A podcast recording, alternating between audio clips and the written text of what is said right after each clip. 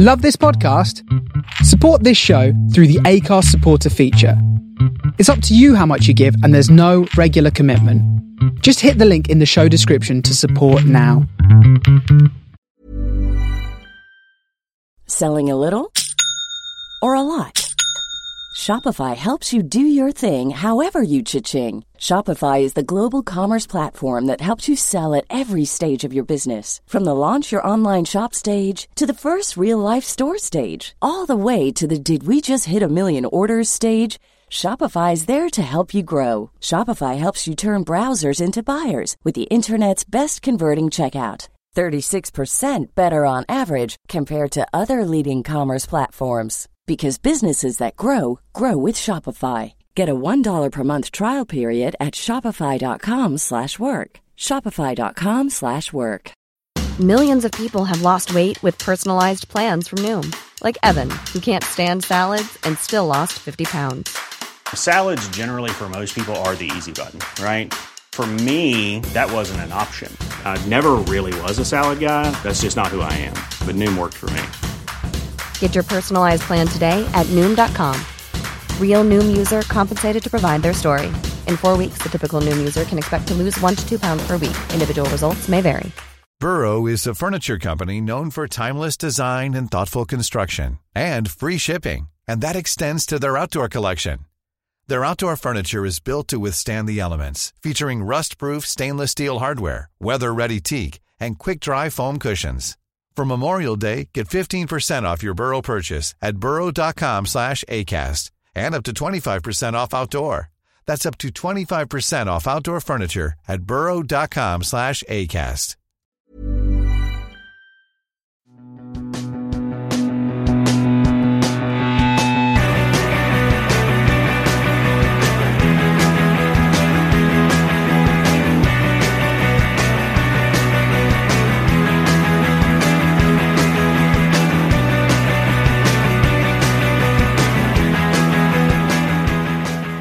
Hello and welcome back to the Thistle Scottish Rugby Podcast. It has been a fair few weeks since we joined you as a three, but we're absolutely delighted to be back.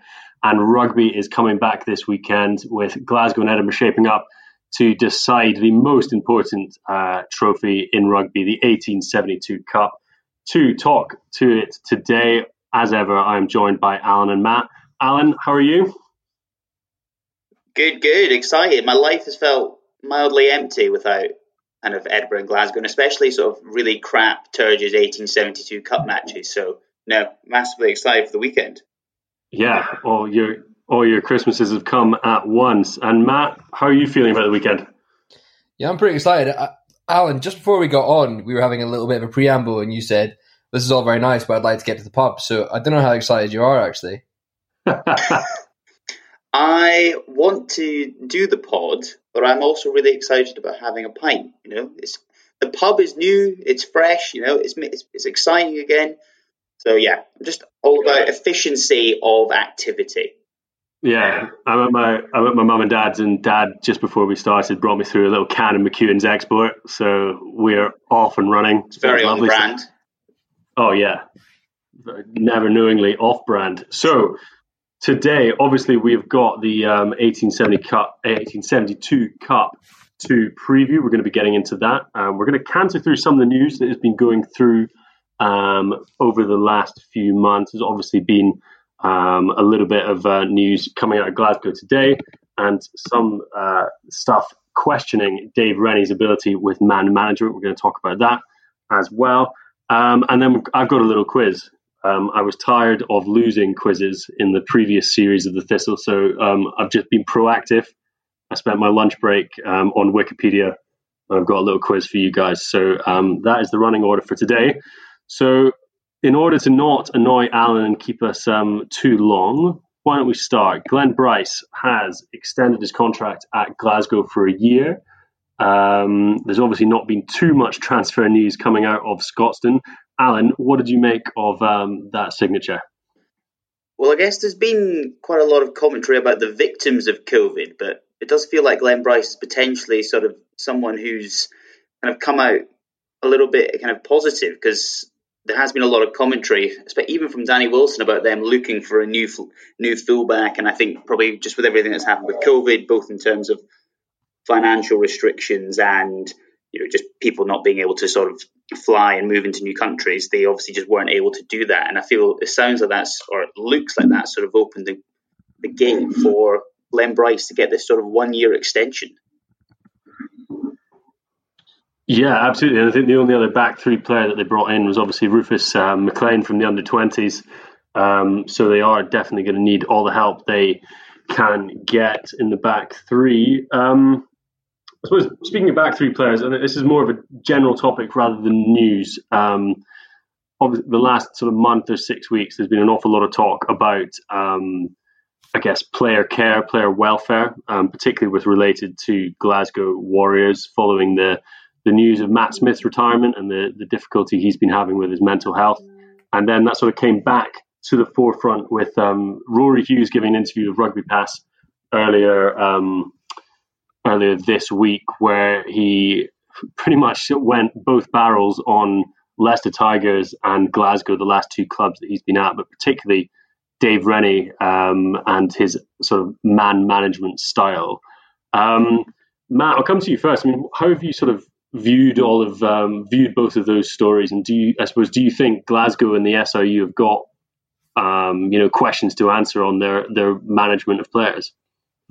Yeah, I mean, I think it's a difficult one. I think um, first and foremost, if the fact if Rory Hughes and Matt Smith, you know, felt that way that they weren't sort of part of the Warriors squad, um, it's a real shame for them personally, and, and, just for the fact that it's like young Scottish talent who seem to have um, fallen by the wayside. And obviously, in Matt Smith's case, um, it led to kind of far more serious stuff. Um, so you know, maybe there are questions to be asked about Dave Rennie's ability to to manage guys who are on the fringe. Um, I think Alex Dunbar came out and said sort of I had a similar message that he never really felt like um, you know he got the feedback, but was never really get got never really got a chance to to show that he'd taken it on board. Um, I mean, I, I think at the same time, you know, it, it shows the difficulties of just having two pro sides, and that you've you're always going to have like talented, uh, exciting youngsters who just due to the numbers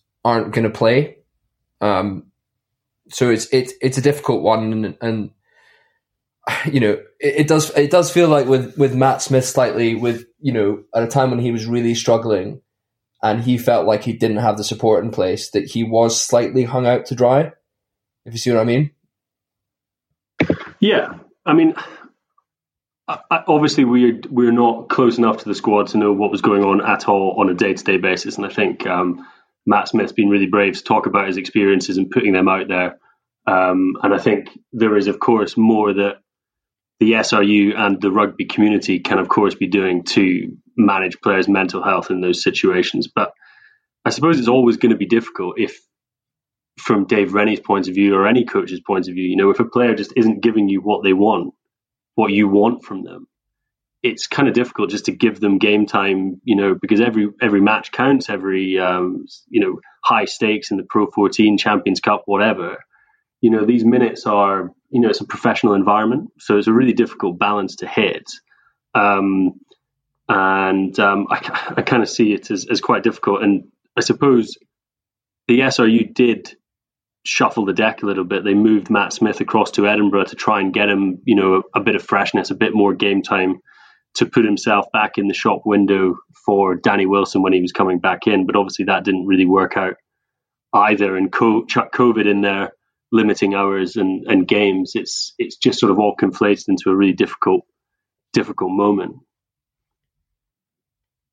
Yeah, no, it, exactly. And I think you know, actually, how do we look back at some of kind of some of the players, how some of the players have spoken about Rennie back when he was sort of the Chiefs coach, and again, you know, these are you know you, the sort of players who probably are starters, so you don't you don't get any sort of feedback from the players who um who are on the fringes. But again, they were all very, very positive. And I know we've had a few conversations with people who have both been have been in the in the camp or used to be in the camp at Glasgow who have given a positive view of Rennie both as a coach and as a man manager.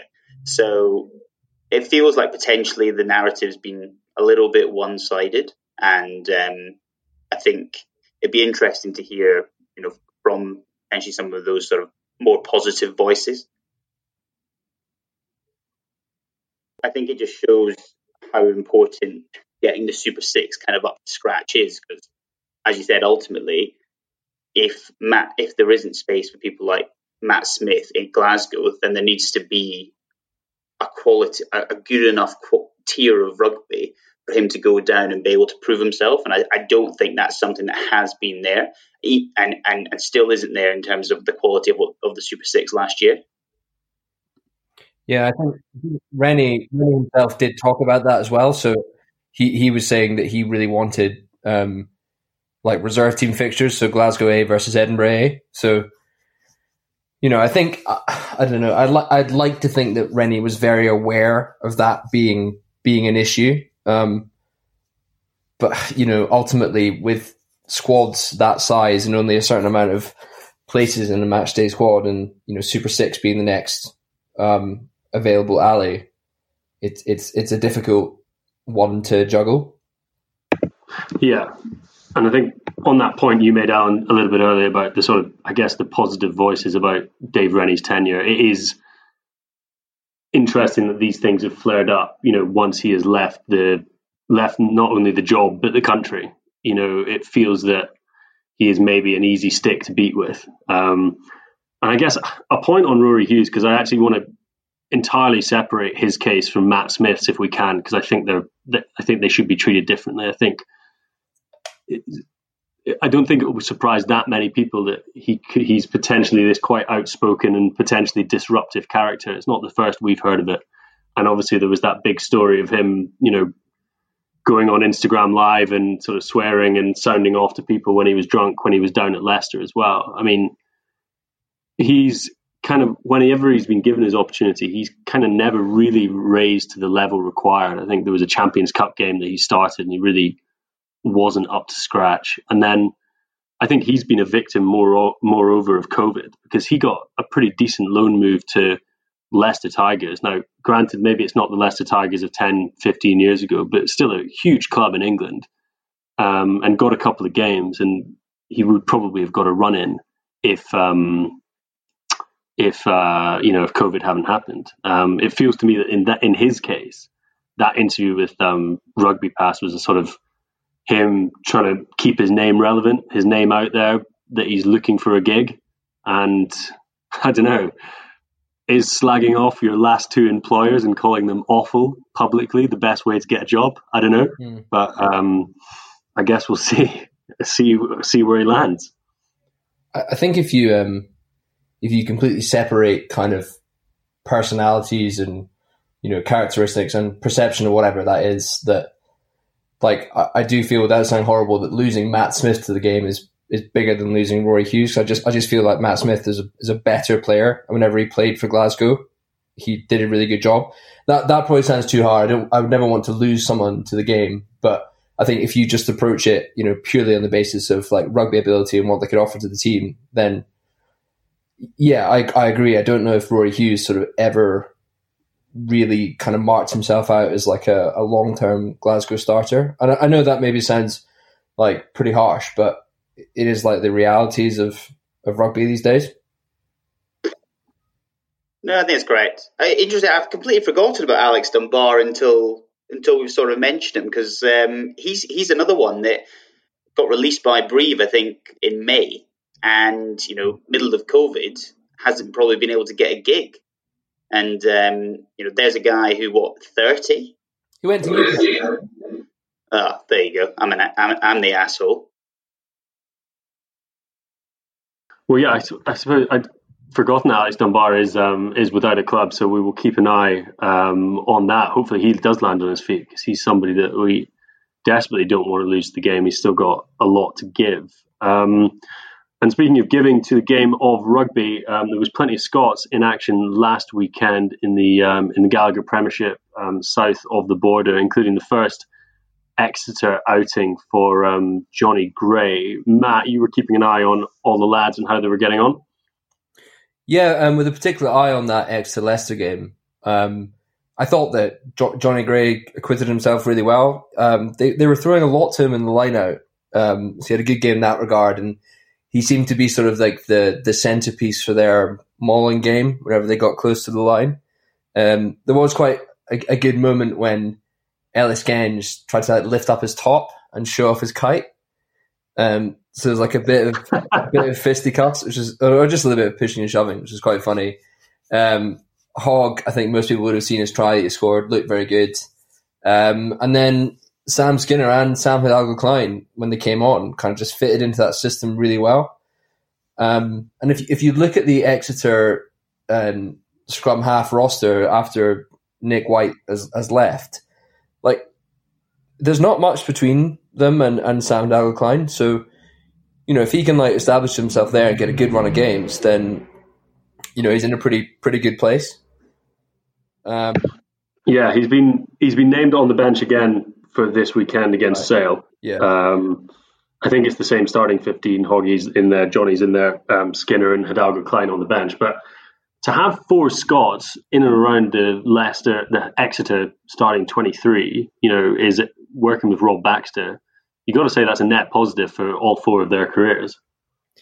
Yeah, I think particularly um, Johnny Gray, who we've all sort of wanted to make that next step up. Um, and I, I, think that the Exeter is sort of the perfect perfect place to do that. Yeah, absolutely, one hundred percent. I think for for what for what we I think we've discussed many a time that what he needs to add to his game to go from international class to basically kind of you know world 15 class really is just kind of that aggression and kind of close contact work that Exeter is so strong at. And it's just like if if even just like a little bit of it rubs off, it'll be so good. Yeah, unbelievable. Um, and I suppose Exeter looking like they'll go deep into the the knockouts of the Premiership, so you might get some uh, might get some silverware to his name, which would be lovely. And then we had Matt Scott and Jake Kerr on the other side, who um, I watched a bit. Matt Scott didn't look like he got that much ball in hand. He was sort of doing a bit more of like trucking up. It seemed. Well, Leicester didn't really have much of the ball. Um, like they conceded like twenty five penalties or something. Um, so I think it was like he was on the back foot quite a lot of the time, but he, he defended pretty well. Um, didn't make any like big mistakes. Um, yeah, Jake hours were quite good when he came on. Um, I think one of the, the in- most interesting little cameos was uh, I, I, put up a list of like Scottish qualified players, and I deliberately included Fraser Dingwall and Cam Redpath, who who've obviously trained with England. Yes, um, and it really pissed off quite a few people. I was like, look, they're, they're Scottish eligible. I'm just I'm going by by the laws. Did you see Fraser Dingwall against Wasps? No. He was marking. He was up against Fekitoa, and he got absolutely murdered. Oh, really? four or five times. One of which Fekitoa has subsequently been banned for because he like smashed him around the chin. But uh, yeah, probably wasn't the best the best outing for any uh, any like sort of exile scouts. Um, I suppose looking elsewhere, notable uh, Edinburgh cast offs, um, Callum Hunter Hill in the row with um, Maro Itoje. Yeah, no, I mean, I think whilst obviously Saracens are going to go, obviously 100% going to go down this season, like they've obviously put out a pretty full strength team for this uh, for that Bristol game, and Callum Hunter Hill was keeping. I'm not going to pronounce his name correctly. Kipoku on the bench. Who, that was quite good. Uh, thanks very much who's um, you know is a very very strong player, and um, you know hopefully still quite a few games left. I think you know you looks. I think Kruis is now gone. Um, I'm not sure where Skelton is, but you think with the volume of games and the fact they've still got Champions Cup, he's going to get quite a lot of game time this season in a pack, which is still like Vunipola, Jamie George, Vincent Koch, mm. Michael Toji, etc. So so no, and, and you know he doesn't look out of place. The other the other player that I think is worth noting for a slightly different reason is uh, is the Puddin. Come, coming off the bench with maybe the greatest lid rugby's ever seen. yeah, it's a it's a phenomenal roof, and he's um he's doing it to raise money for a charity that I cannot quite remember, but we've put it on our um, Twitter and we'll put the the donation link into the the show notes of this pod as well. So if you fancy supporting our king and savior Duncan Weir um, and for a great cause, get in there. It's um, it's looking fantastic. Charity that um, Alex Grove was swimming the channel for. I think it's like the Worcester Warriors um, official sort of charity partner. Oh, great! Well, there you go. We can definitely lend them um, lend them some money. Please do so. It's a great cause. Um, I, was, I, was, just about to close the news section, but then I was flicking through our Twitter, and um, John Barclay retired, which is worth a note, I would say. Um, certainly one of the sort of the most highly accomplished Scottish players of the last sort of decade. Um, a little bit of an inauspicious end to his career. Um, had kind of fallen out of favour at Edinburgh. Um, didn't have the most fantastic World Cup, so he's not exactly going out on a high. But um, what did you guys make of, I guess, his announcement and um, his contribution to the to Scottish Scottish rugby? Well, um, it it was quite interesting in that. So he wrote an art. I think he's writing a few articles to the Times now. And in the first one, he wrote sort of announcing his his um, retirement and looking back on his career. The thing that he really zeroed in on was his time at the Scarlets. Um, and he talked about kind of uh, how he just thought it was a an amazing sort of culture and team environment, um, that kind of like band of brothers feel um, that he absolutely loved. And he didn't really talk about Glasgow or Scotland in the same uh, same manner, which I thought was quite interesting. Um, and it, it, does kind of it does kind of feel like he thinks he has slightly been, um, you know, throughout this whole COVID pro- process uh, period, rather, like kind of ignored and and left out of the you know the limelight slightly by by the SRU. So I, I think he does leave with like a slight sort of bitter taste in in the mouth. It's sort of the the dream move, which was obviously him sort of coming back as Scotland captain to Edinburgh and sort of seeing out his last few years with Cockerill. Just that run of injuries, and then to be fair, so the emergence of Ritchie, especially, but also like um, Bradbury as these kind of just world class players, just just sort of kind of ruin ru- ruin the tale a little bit. And I think I don't know, I, I kind of see where Barclay's sort of coming from, but then at the same time, I think it's you know I, he probably doesn't get into that starting 23 for Edinburgh, even when fully fit. Yeah, I mean, I think you can just look at it and just say it didn't work out. I mean, the Edinburgh didn't get a lot of rugby out of him because he picked up a long-term injury um, at the beginning of his contract, and then when he came back, it was fairly curtailed. He was away at the World Cup, and then COVID hit, so there just wasn't an awful, awful, awful lot of opportunity. So you can kind of see that the SRU, who I imagine John Barclay didn't come cheap to bring him home, um, are looking at it and thinking that we just didn't get as much out of that investment as we might have done. And from from his perspective, he's probably just frustrated he didn't get a lot of rugby out of it. Yeah. Um, so it's a shame, but you know, the guy that has been an absolute stalwart and within that sort of his top his top games has absolutely been world class for Scotland. So um, all the best with the retirement, I say. No, hundred percent. I mean, I think you really would put him up in sort of you know top five players of the last decade for for Scotland. You know, he really is sort of like legend status. I think where he's got uh, an axe to grind is when uh, Scott Johnson was in charge, and he seemed to just be completely when he was playing at Scarlets, just to be completely in the wilderness and it it seems as if he never really appreciate he could never really understand the reasons. They were never really communicated to him. Um, and the way that he was sort of discarded by the Scotland team at a time when it felt like he could have added a lot. Like I, I think when he talks about that you kind of think yeah you're you've got a reason to to feel aggrieved. No agreed 100% Absolutely. Well, best of luck with the retirement, John. I don't think he's going to go quietly into the night, so I expect we will hear plenty more from him in his column in the Times and other places um, as we go on. Um, shall we crack on and have a look forward to the weekend? Rugby is back, 1872 Cup action on Saturday evening.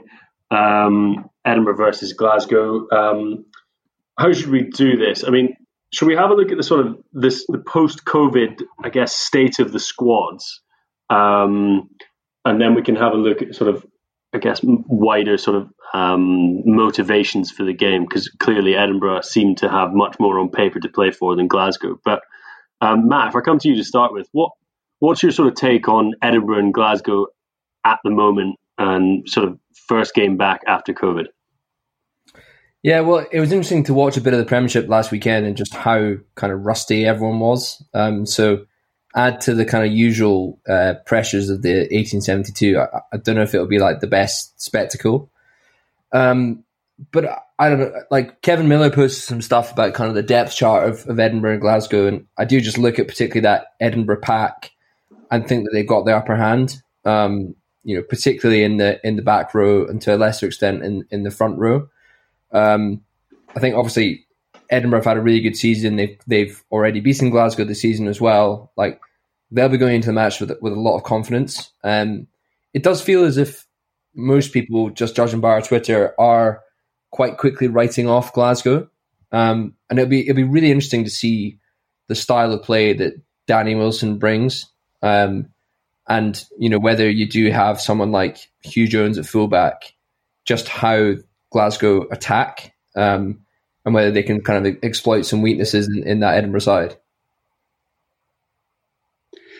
Yeah, I think exactly. I think whilst I think you're right, if you look at that pack, especially back row and, and front row, there, there really is a big gulf, I think, in quality between Glasgow and Edinburgh.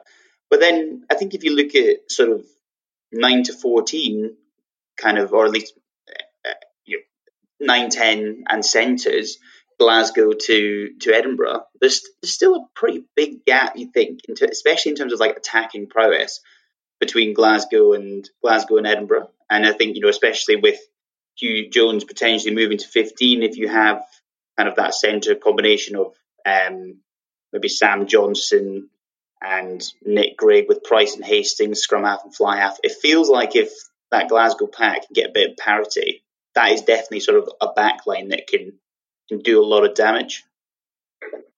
Yeah, I mean, I think talking parity up front, though, I mean, that Glasgow front five, you would think on paper, is going to be Kebble, Brown, Fagerson, Cummings, and Richie Gray. Yeah. I mean, that is a quality front five against what will it be? Schoeman, um, Rambo, Nel. Berghan? Ne- sorry, Nel, and then Gilchrist and um, somebody else. Toolis. So I mean, that's two absolutely top quality front fives going at it. I think Edinburgh probably nudge it in the back row, um, where you know with Ritchie and Bradbury, um, they they really have the sort of the, the cream of the Scottish crop. But I think the front row and front five battle is going to be really really interesting, and I'm really excited to see how Richie Gray sort of drops back into um, to Scottish rugby. I do wonder though just to Matt's point about how scrappy those sort of Premiership games were. And to be fair, even sort of the Super Rugby games, you know, they were great rugby, but at the start, a couple of they were still relatively scrappy. I just wonder how important that kind of Edinburgh forward pack grit and potentially that advantage they have at the breakdown with just Ritchie, Watson, Mata, and then Bradbury come, potentially coming off the bench feels like because of the timing that advantage might just be a little bit larger larger than normal. I, I also feel that Edinburgh's advantage is the fact that you know they are they're still in the hunt. They've got a very good chance at bagging a home semi final for the pro. Burrow's furniture is built for the way you live.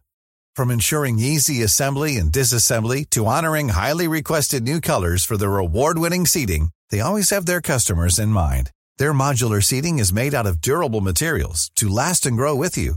And with Burrow, you always get fast, free shipping. Get up to 60% off during Burrow's Memorial Day sale at burrow.com slash ACAST. That's burrow.com slash ACAST. burrow.com slash ACAST. Millions of people have lost weight with personalized plans from Noom. Like Evan, who can't stand salads and still lost 50 pounds. Salads, generally, for most people, are the easy button, right? For me, that wasn't an option. I never really was a salad guy. That's just not who I am. But Noom worked for me. Get your personalized plan today at Noom.com. Real Noom user compensated to provide their story. In four weeks, the typical Noom user can expect to lose one to two pounds per week. Individual results may vary. 14, you know, with an opportunity to go on to the final. And who knows, you get one game in knockout rugby. Like that Edinburgh side can probably beat most teams um, in a one off game. So um, that's where I think the biggest difference will be. And the Edinburgh is still playing this season, whereas Glasgow might be seeing these couple of games as like, you know, a bit of a pre season hit out Yeah. before the, the new season kicks off. I don't know. I just think with because you've been out for so long, and because of the nature of sort of the Glasgow Edinburgh rivalry and just how much it impacts your sort of Scottish selection, I don't think that the the level of um, desire is going to be much different between the two. If I'm honest, um, I might maybe maybe I'm wrong on that, but I, I, feel like Glasgow, whilst on you know in terms of the competition, don't have a lot to play for. It does feel like there is still a lot to get you motivated for it. Um, mainly also the fact the main sourness I have is I don't know why in February put fifty pounds on Glasgow to win the Pro 14, which would have won me a thousand pounds, and I'm now trying to work out whether I can get a refund from Betfair because the rules of engagement have changed. Um, But, But don't, yeah. don't Glasgow still technically have a chance of winning it? So your bet.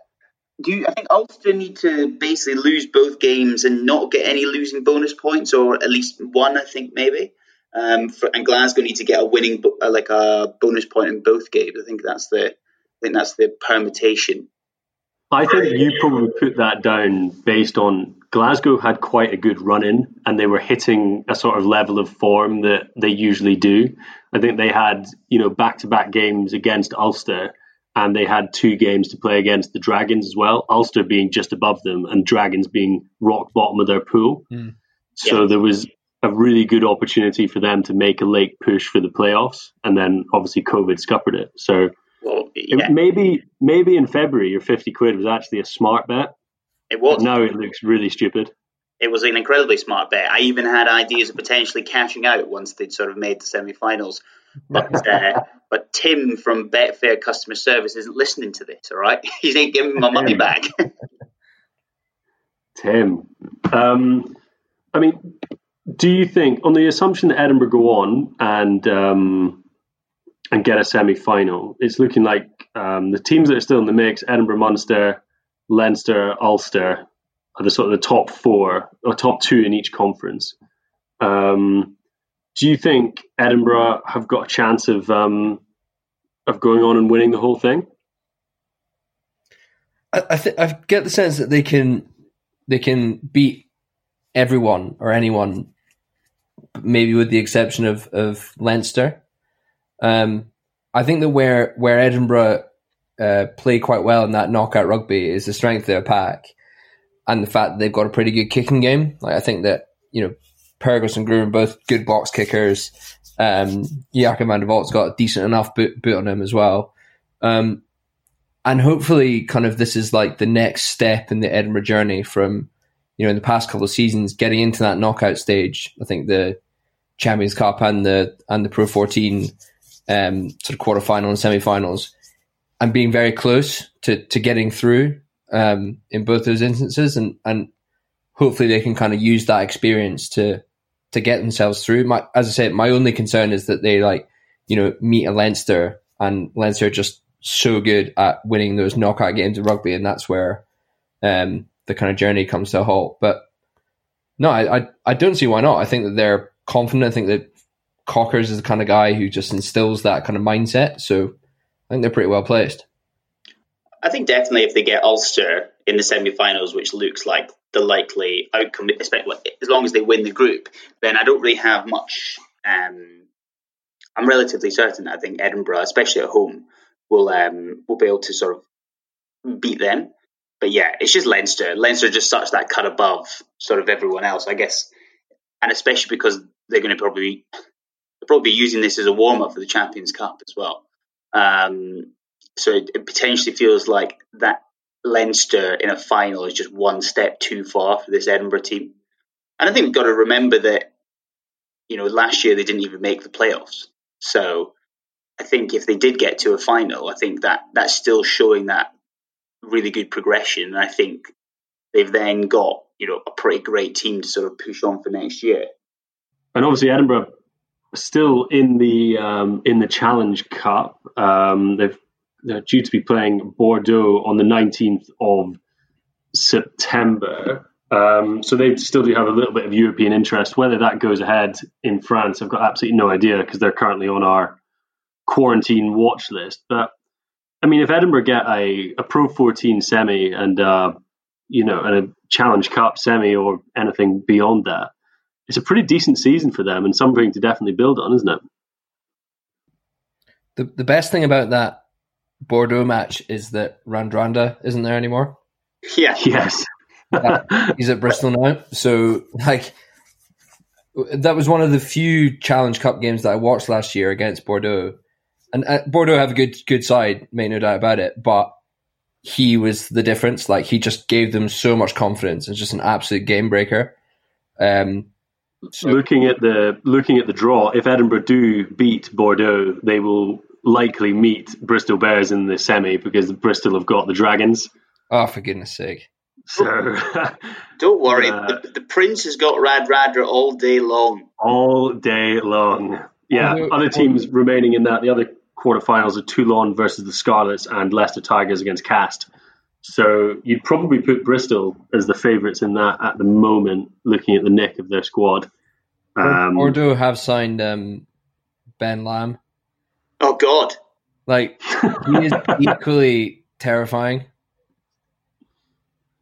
Well, we will have to see how that goes. So, 1872 Cup will be decided on Saturday, and then there is a return fixture. There's been a little bit of a switch. This one is in, so this one's in Edinburgh, and then the next one's in Glasgow, right?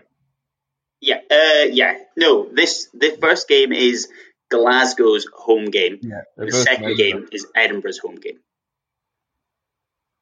I thought they'd. I thought this one was in Edinburgh, or have they switched that? Yeah, they're they're both in Edinburgh. They're both in Edinburgh. But oh right, I think I think basically they think that it's you know they can play the game at Murrayfield because it's far easier to social distance compared to Scotland. yeah, of course. And they've made Murrayfield this weekend, made this the match this weekend, Glasgow's home fixture. I'm sure Glasgow will feel very good about it. Does that mean they get the mass the the dressing room without the pillar down the middle of it? Good question. Don't know. Do you think they'll put Edinburgh in the away dressing room? Yes. That'd be quite funny. That would be quite funny. Do you think Cockers would let that happen? Um, hey, take up, take out with Mark Dodson. Cockers has got too much. Cockers has got far more power than Danny Wilson at the moment. Oh yeah, God, he's like Mark. Yeah, Danny, Danny Wilson will take what he's given. Exactly. Well, it looks like because Cockerill has sort of indicated he's going to be signing a two-year extension as well. Yeah, yeah, so, yeah, yeah. They're like, "Oh, you're in the away dressing room." He's like, "Oh, is that right?" I'll just uh... just had the just had the director of rugby at Gloucester on the phone again. Yeah. um, because I, I, thought they, they, they might um, get some fans in for that second game but then the news has come out today that the Scottish government's looking at mid September for getting fans in stadiums. Although I don't know if they, they want to try and have any sort of like test events before that. That mid September date was uh, the date that's been flying around. Mm. Yeah. Well, we'll see. It, it's a movable feast, COVID restrictions at the moment. So um, at least I think no high profile Scottish rugby players have been caught out like high profile Scottish football players have been. Like so, you know, going out on the piss and things like that. So hopefully we will uh, we will manage to get an event with fans sooner rather than later. There's definitely a risk of like Adam Hastings going to Ibiza for the weekend. yeah, exactly. Him and Blair Kinghorn post first match, then infect both squads. But but did you not see? Um, is it not Gary Lineker's? Wayne Lineker's got a club out there. Yeah, called Lineker's. Yeah, it's closed down. What? Yeah, it's closed down. It's gone out of business. Is was that, that, after? Was that after he did that? You got caught on video um, choosing a girlfriend by pushing like sort of models into a swimming pool? Yes. No, he's he's closed it because of his his uh, staff have tested positive. Apparently. Old, oh, for God's sake! Old Wayne.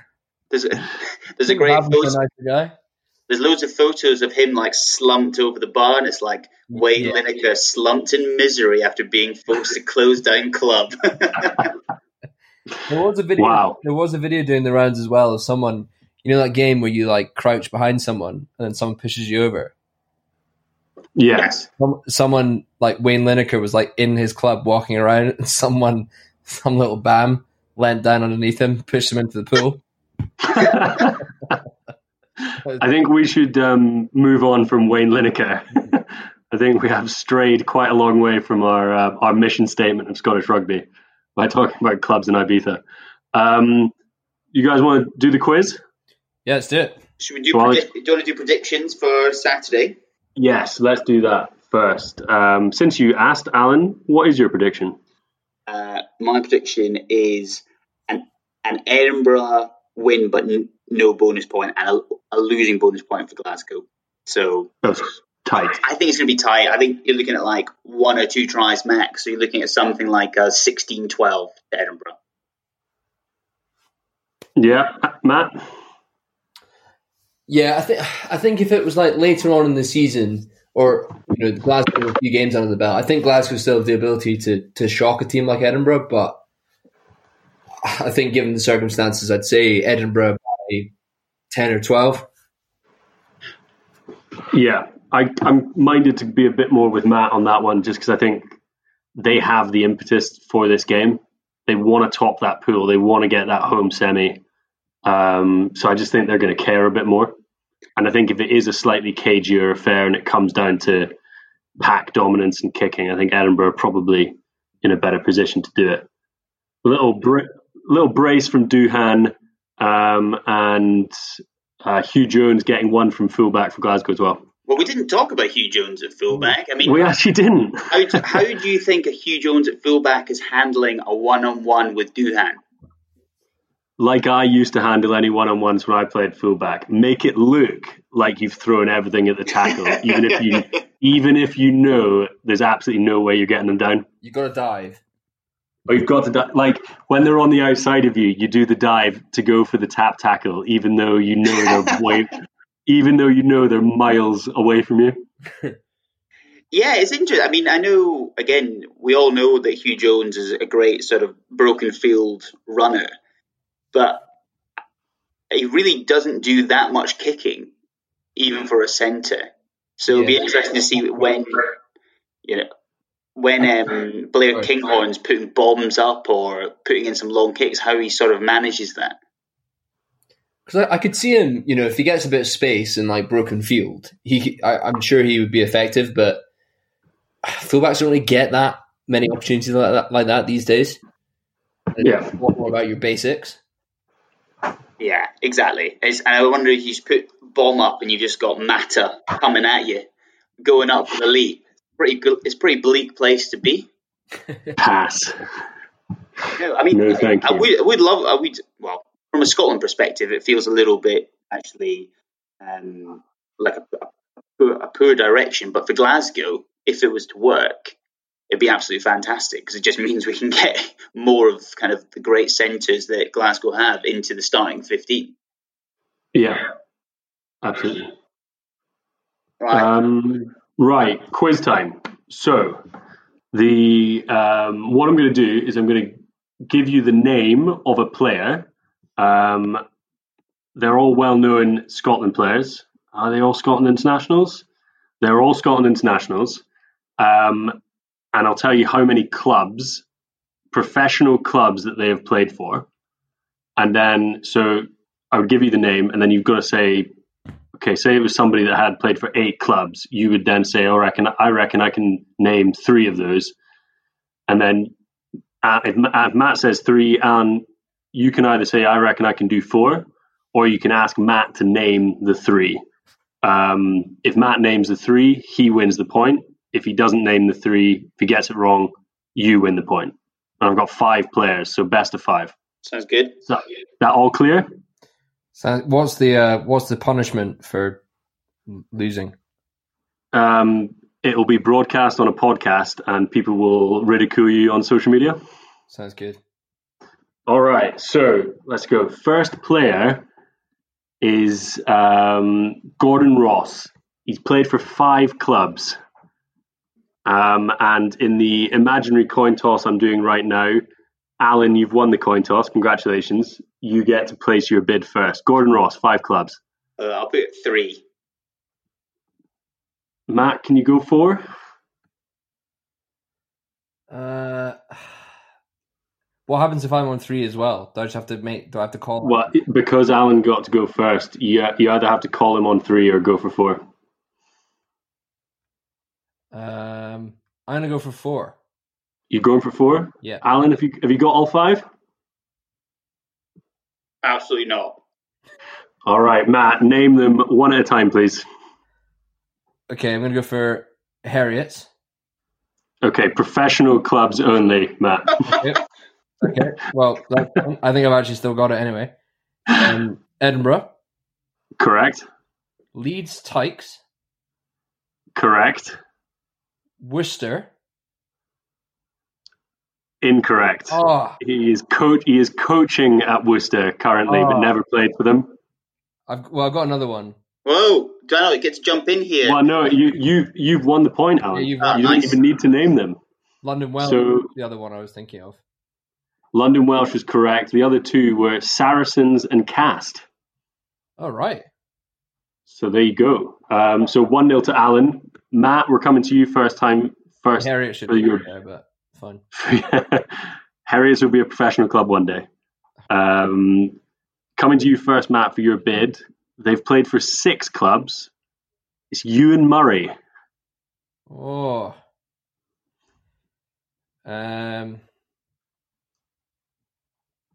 Let's have a go at that opening bid. What do you reckon? Uh.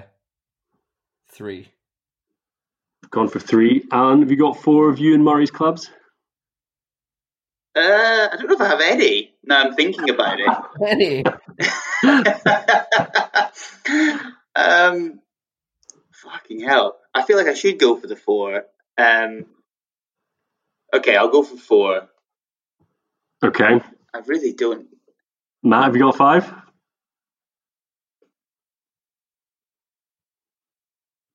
Uh. No. Okay. Alan, we need four clubs that Ewan Murray's played for. So, Northampton, Correct. Glasgow Warriors, Correct. Falcons, Correct. Oh. Brive.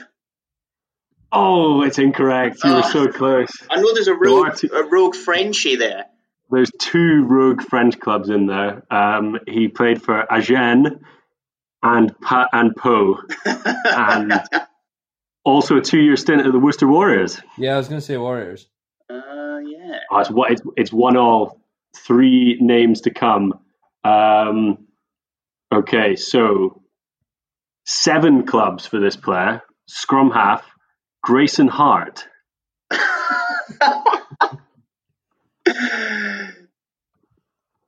Uh, Seven clubs. Okay, I'll I'll put four. Chucking down four. Nice. Oh. That's, a, that's see, that's an interesting bid because Matt's now now really going to work for it. I'm calling Alan on four. All right. um, Edinburgh and Glasgow. Correct. Correct. Uh, Ealing Correct. and London Scottish. Correct. Oh. Um, and then other The- ones. Uh, Do you want to have a go? There's one more championship club. Bedford. Correct. And did he play for And- Waratahs? He played two games for the Waratahs. and Western Force. No, he had eight appearances for the Auckland Blues. Oh, All right. So that's Grayson Hart's seven clubs. So that's 2 1 to Alan.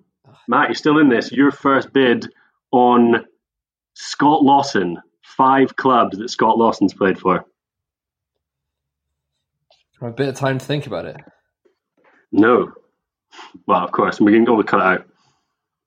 And once again, bigger doesn't count, does it? Bigger? no, professional clubs only. Um, It is actually quite hard to find Scottish rugby internationals that have played for more than like three clubs. Because there's loads that have only played for one or two.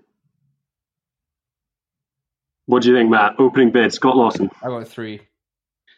three. I can do four.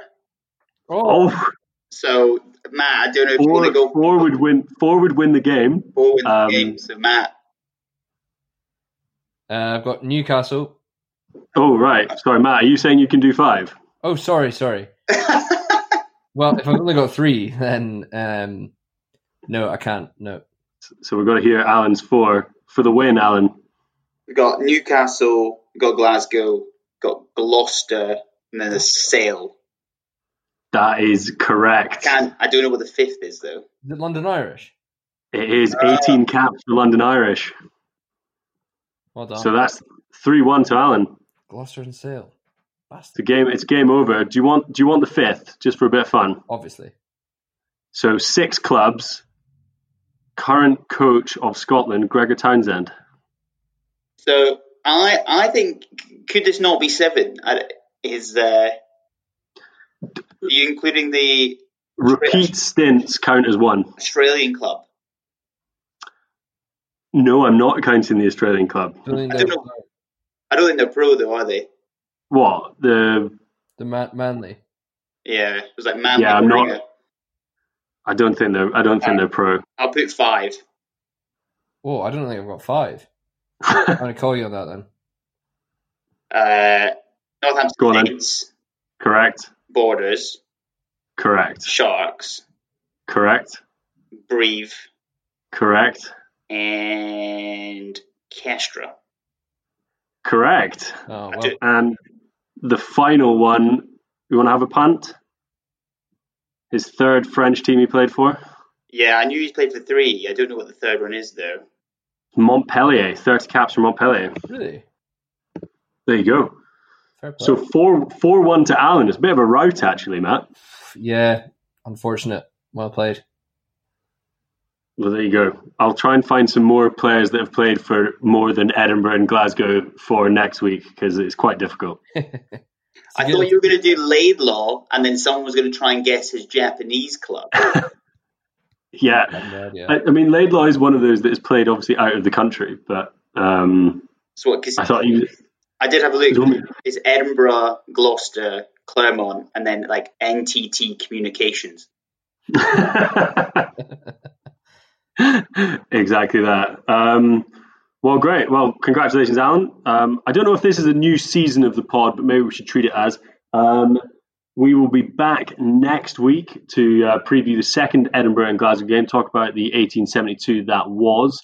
We've also got a brand new product launching on Monday. So we're going to be doing a weekly newsletter, um, which is going to be sort of all of our usual nonsense um, straight to your inbox on a Monday morning.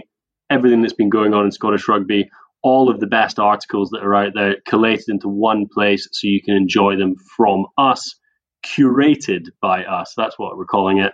So um, there's a link to that on our Twitter. We'll put it in the show notes for this as well. But if you search Substack Thistle Rugby Pod, it'll also come up. Get yourself onto that, and we will be in, in your inbox every Monday.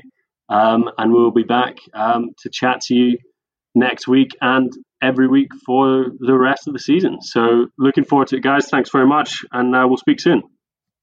Cheers. See ya. Here's a cool fact a crocodile can't stick out its tongue. Another cool fact you can get short term health insurance for a month or just under a year in some states.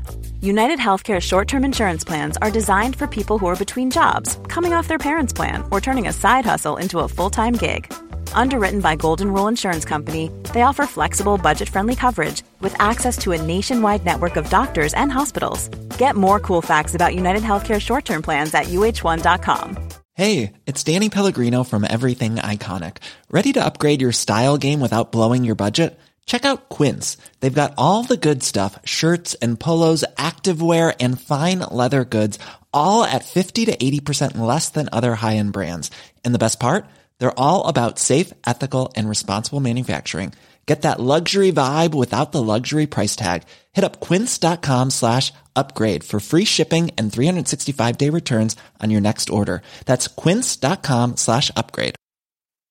When you make decisions for your company, you look for the no-brainers. And if you have a lot of mailing to do, stamps.com is the ultimate no-brainer. It streamlines your processes to make your business more efficient, which makes you less busy. Mail checks, invoices, legal documents, and everything you need to keep your business running with Stamps.com. Seamlessly connect with every major marketplace and shopping cart. Schedule package pickups and see your cheapest and fastest shipping options from different carriers. With rates up to 89% off USPS and UPS rates. And with the Stamps.com mobile app, you can take care of mailing and shipping wherever you are. Make the same no-brainer decision as over 1 million other businesses with stamps.com. Sign up with code program for a 4-week trial plus free postage and a free digital scale. No long-term commitments or contracts. That's stamps.com. Code program.